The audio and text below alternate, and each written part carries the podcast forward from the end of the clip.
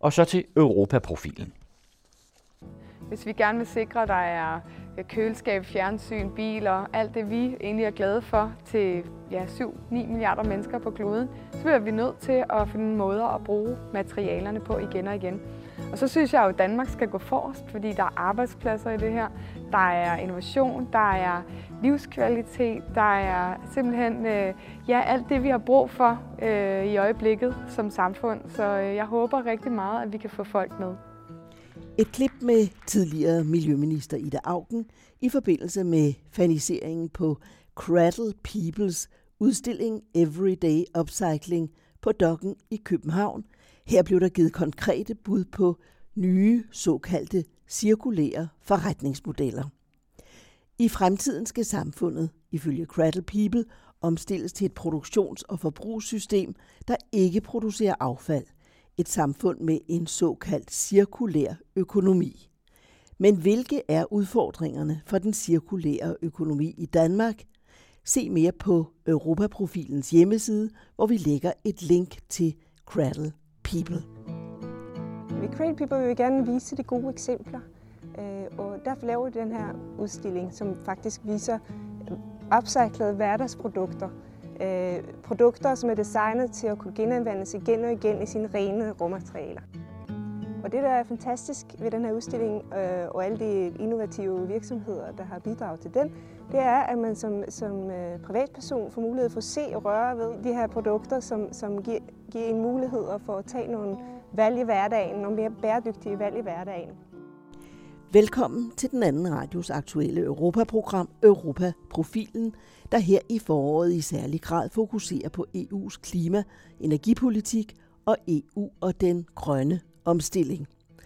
Programmerne produceres med støtte fra Europanævnet og Velusfonden. Mit navn er Annette Brun Johansen.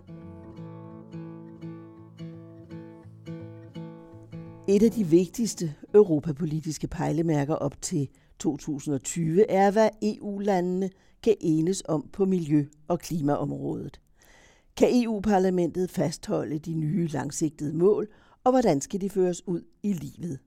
Er EU i stand til at vise klimapolitisk lederskab op til det store klimatopmøde COP21 i Paris her i år og samle verden om den grønne dagsorden? Kan der landes en klimaplan, der sikrer EU's globale grønne førerposition, og hvad betyder den grønne omstilling for beskæftigelsen, hvilke nye og ikke mindst hvor mange arbejdspladser kan skabes? Hvordan lever landene for eksempel op til EU-kommissionens ønsker om en radikalt forbedret genanvendelsespolitik, hvad angår industri- og husholdningsaffald? Og hvilke gode nyheder er der på miljøfronten? Nytter det hele noget, og går det hurtigt nok? Hvis jeg kigger på miljøpolitik, som de forskellige regeringer, vi har haft i, i de senere år, og det er ikke så få regeringer, vi har haft, man finder, jeg finder de fineste, de flotteste intentioner. Fordi historisk har jeg lige tjekket, øhm, var allerede i 1986 havde en mand en meget fremskridtvenlig miljø- og energipolitik. Og i 98, altså i 1998, var det Italien, der promoverede en meget avanceret energi- og miljøkonference med udgang, udgangspunkt i den grønne energi, der gradvist skulle erstatte den traditionelle energi. Den, som er udvundet af olie og naturgas. Og hvis jeg var øh, en partisk jagttager, vil jeg sige, at øh, det er også. Italien gør virkelig alt muligt på parlamentarisk og regeringsplan for at skaffe en ren energi og spare, og spare miljøet. Trods det er Italien og det er meget vigtigt at sige, at Italien er verdens største energiimportør. Italien er hårdt ramt af flygtningekatastrofen i Middelhavet og presset på de italienske kyster. Er der overhovedet overskud til at tænke på klima, energi og miljø? Hør om lidt Alfredo Tescio, journalist og Italiens ekspert. I forbindelse med EU stats- og regeringschefers møde i Bruxelles i marts, sagde statsminister Helle thorning schmidt blandt andet citat. Vi skal være meget bedre til at producere vores egen energi på en vedvarende måde, og vi skal være bedre til at handle energi med hinanden internt i EU. For Danmark er en bedre energisikkerhed ikke mindst lige med mere vedvarende energi, sagde hun. EU's medlemslande køber hvert år energi uden for Europa for 3.000 milliarder kroner til dækning af 53 procent af EU's energiforbrug. Det svarer stort set til bygningen af 46 forbindelser over Femern Bælt. Eller det er godt 500 milliarder kroner mere end Grækenlands samlede statsgæld. Hør sidst i udsendelsen kommentaren fra journalist og politisk kommentator Ove Weiss, renere luft over Europa. Og nu har Jørgen Johansen ringet til Alfredo Tessio i Rom. Italien og italienerne har voldsomme ting at tænke på og diskutere lige i øjeblikket.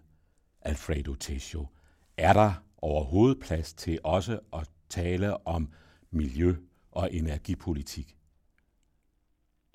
Ja, normalt i Italien har øh, miljø- og energipolitik en relativt god plads, men ikke den højeste prioritering i det hele taget. Og lige nu med den store øh, sige, blodige indvandring fra Nordafrika, er det kæmpe problemer, at man har Italien økonomiske krise og en regering, der måske kan falde i de, nemme, i de næste uger, i de kommende uger, så har mm, energi- og miljøpolitik ikke den højeste prioritering lige nu, må jeg sige.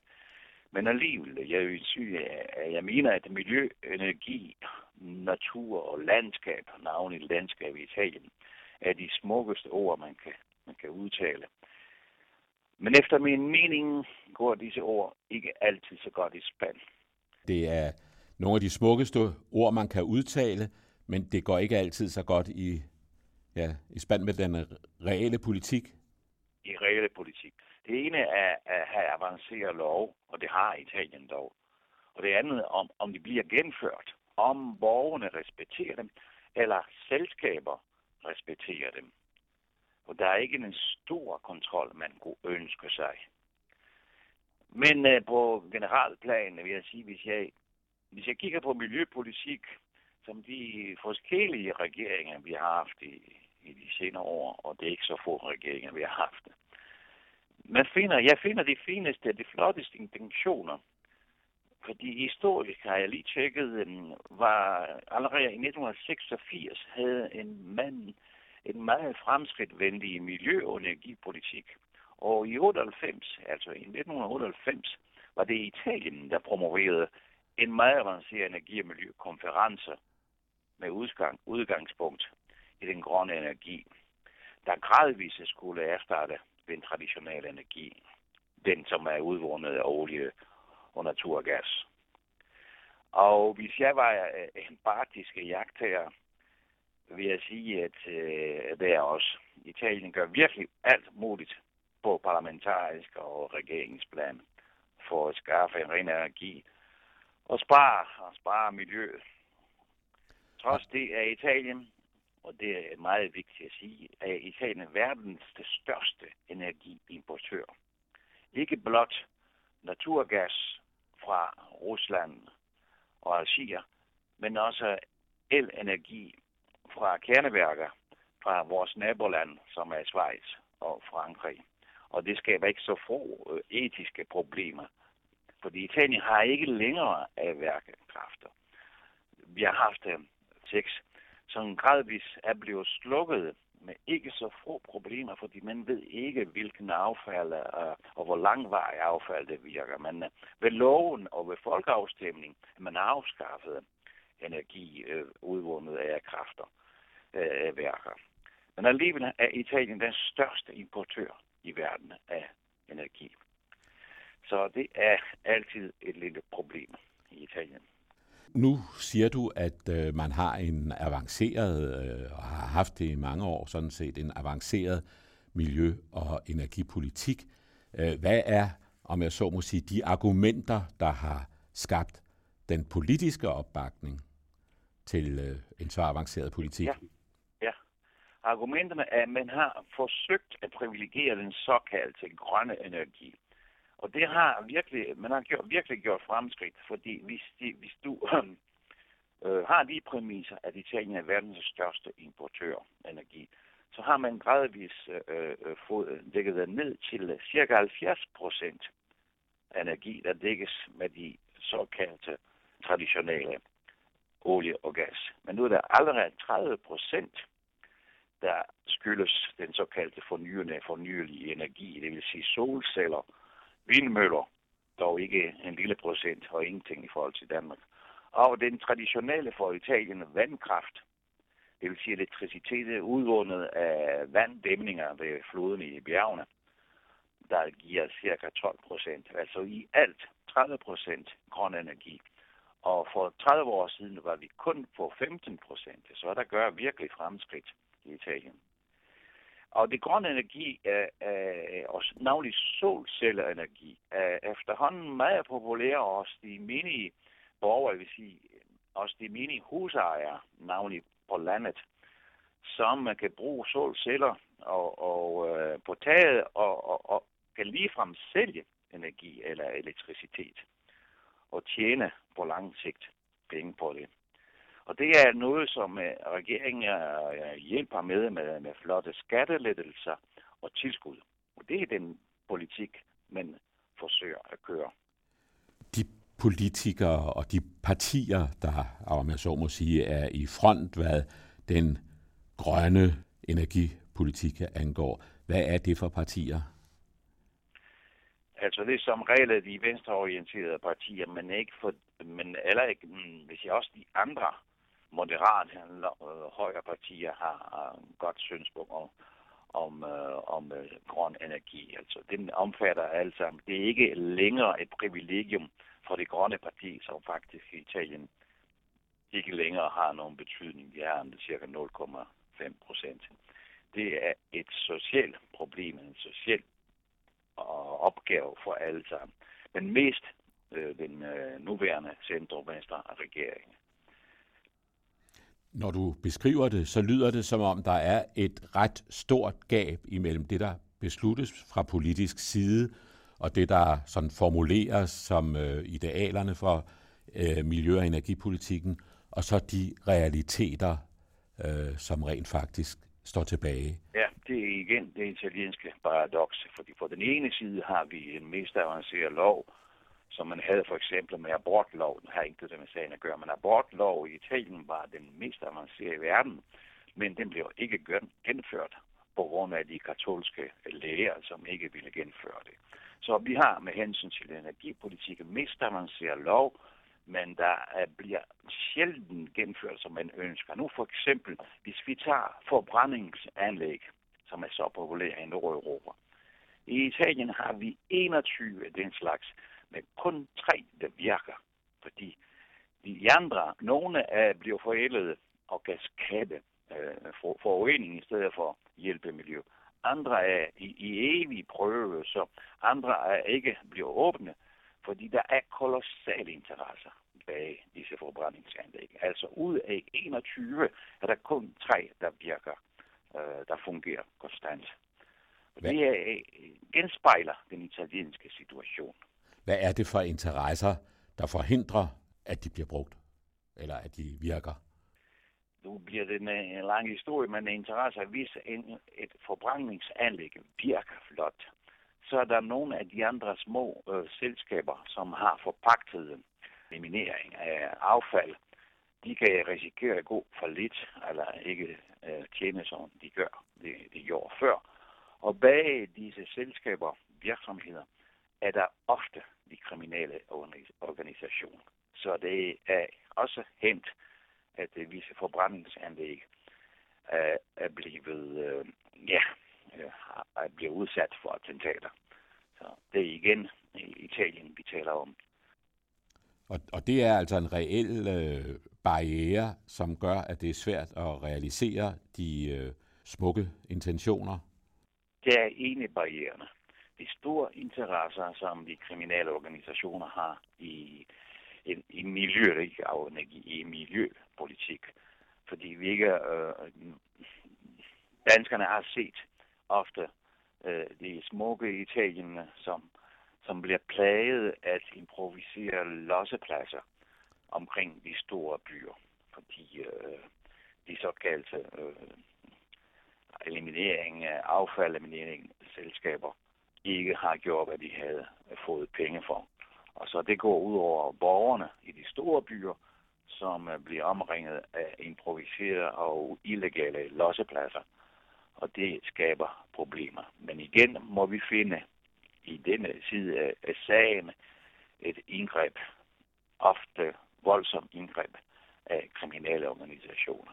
Der har været tilfælde, hvor disse kriminelle organisationer importerede lige fra mm, øh, radioaktive affald fra Tyskland, fra Tyskland, og øh, skulle have kørt videre et eller andet sted i Afrika, men den bliver i, i stedet for gravet ned i de syditalienske regioner. Og man kunne ikke forstå, hvorfor så mange borgere var ramt af kræft og cancer.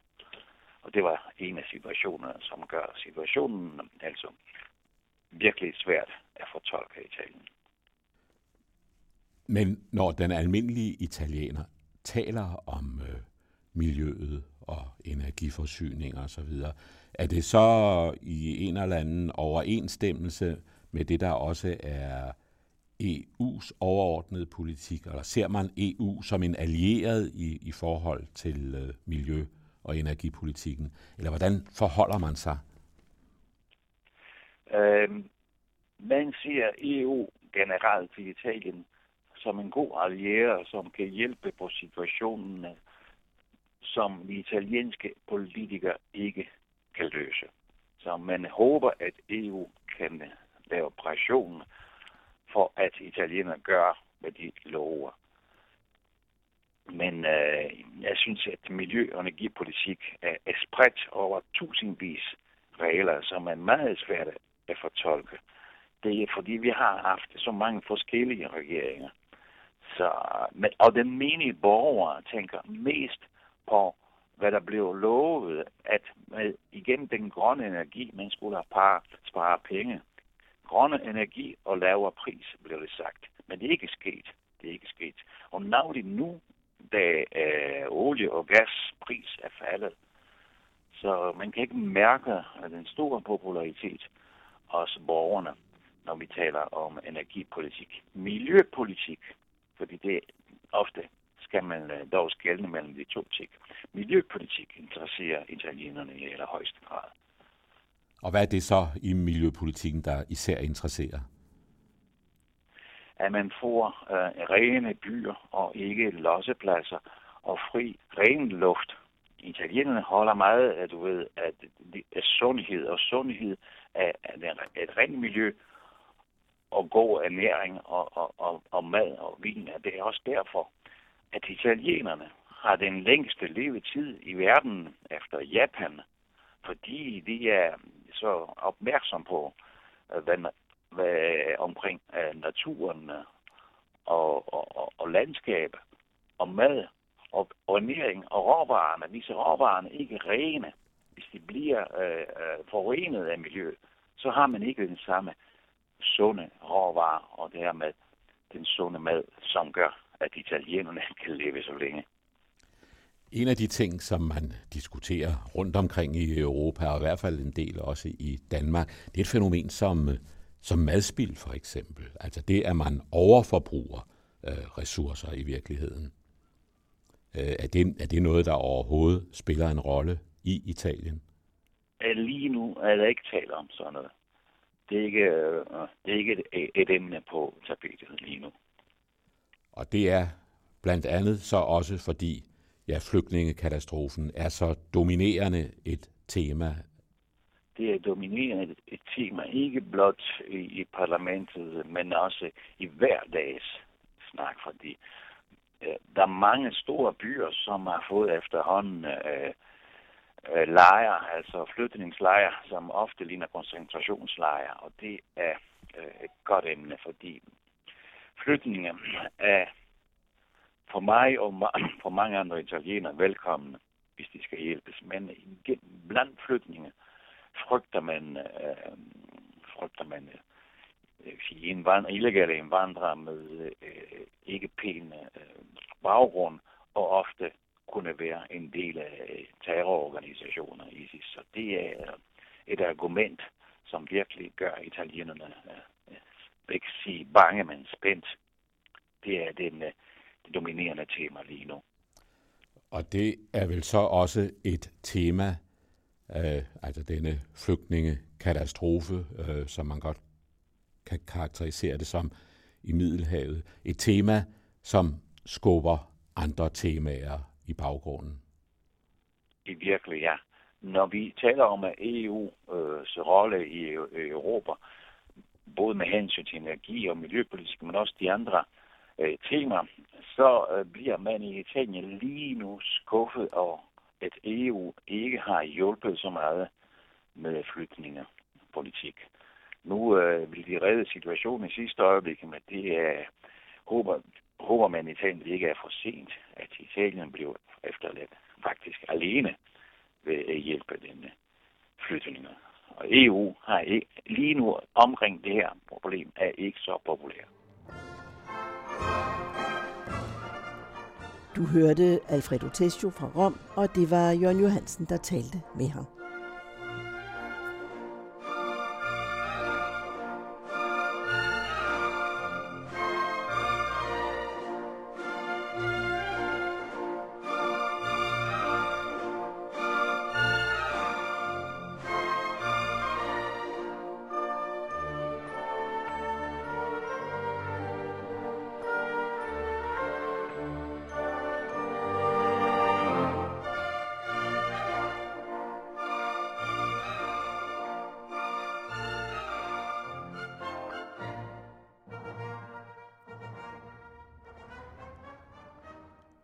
Renere luft over Europa.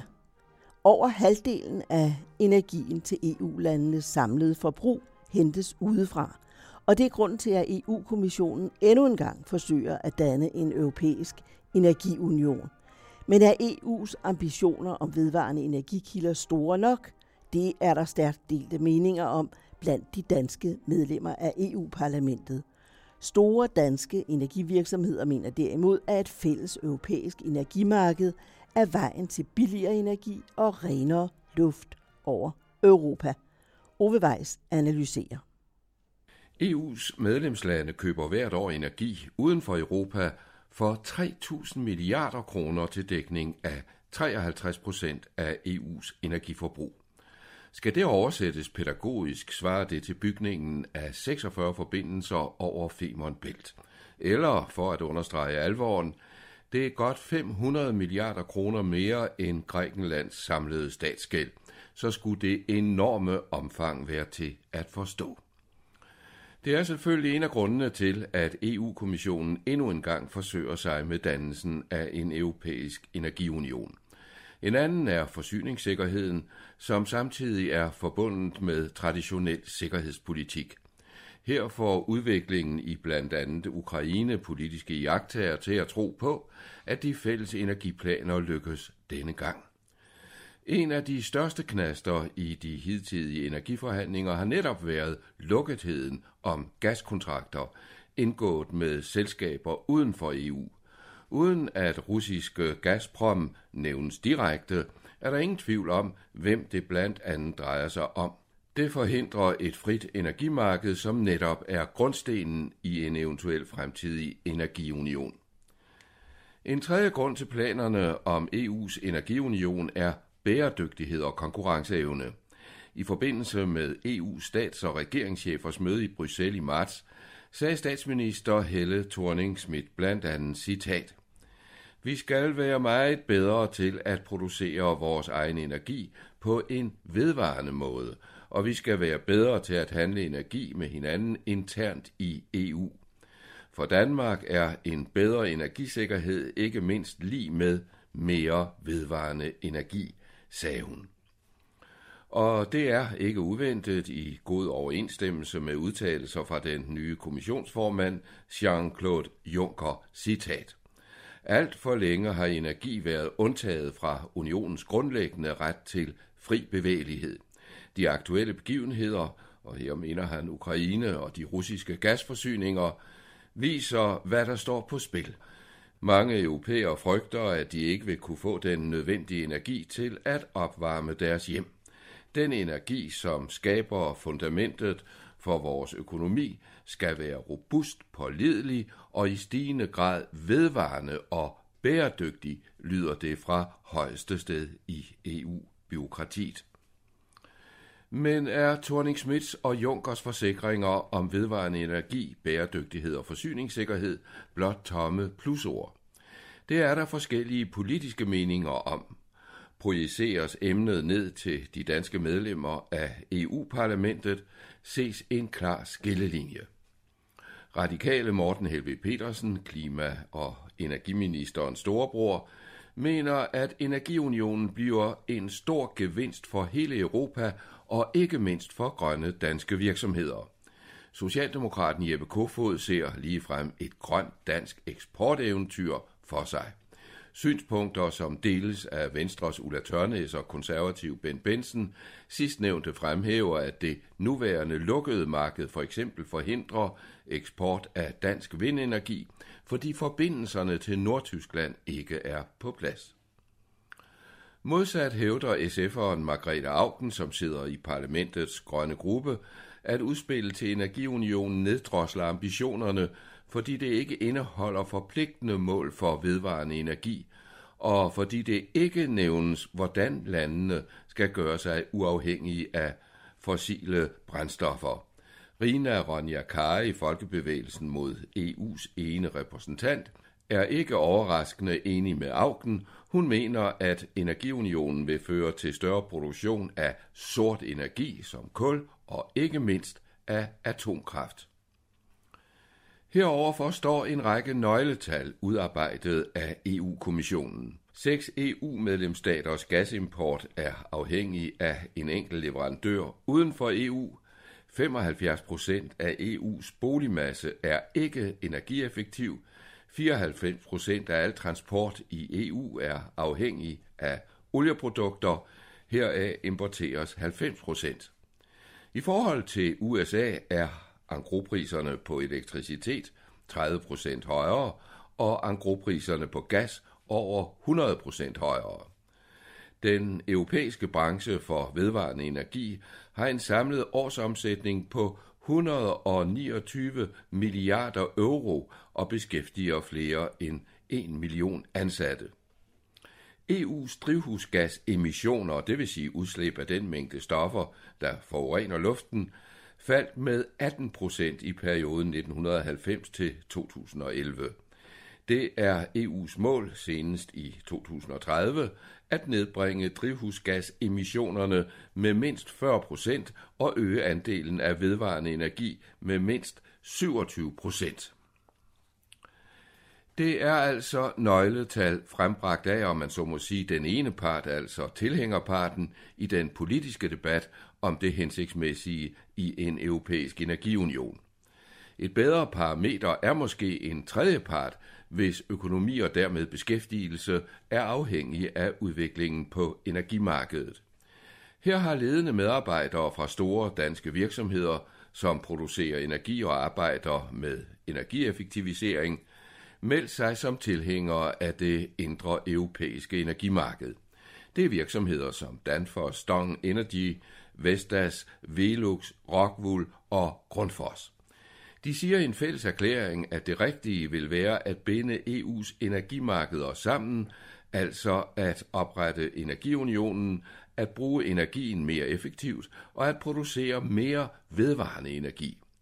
Det vil efter deres mening især sige havvind og landvind i Nordeuropa, solenergi i Sydeuropa og biomasse på det meste af kontinentet.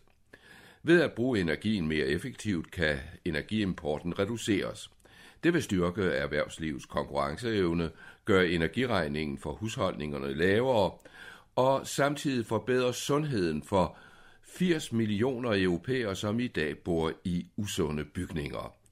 EU's byggesektor bruger årligt 41 procent af energien, og derfor bør bygningernes energistandard være en central del af energiunionen, mener producenterne blandt dem altså Danfoss og Rockwool, hvis speciale i videste forstand netop er energibesparelse. Interessant er også de danske virksomheders fokusering på transportområdet, som står for 33 procent af energiforbruget i EU, og som nævnt er næsten 100 procent oliebaseret. Her kræver virksomhederne, som alle har store forskningsafdelinger, klare retningslinjer for elektrificeringen og yderligere brug af avancerede biobrændstoffer på de europæiske landeveje. De krav er i god overensstemmelse med udviklingen af salget af elbiler i de fleste EU-medlemslande. I Danmark er salget blandt andet med flere kommuner som forgangskunder fordoblet de seneste par år, ganske vist fra et beskedent udgangspunkt, så der her i landet kun kører få tusinde elbiler, men mange flere er på vej, og det er flere opladestandere også. Hvad siger Junckerkommissionen, som står for forberedelserne af en mulig energiunion, så til kravene om større satsning på alternative energikilder? Som nævnt er vedvarende energi ifølge Margrethe Augen og Rina Ronja Kari ikke noget, som det øverste EU-hierarki kærer sig sønderligt om. Men er det rigtigt? Det er det faktisk ikke sagt med det forbehold, at udmeldingerne fra kommissionen forløbig har karakter af hensigtserklæringer. Men på et møde midt i marts blev rammerne lagt for, som det blev formuleret, en robust energiunion med en fremad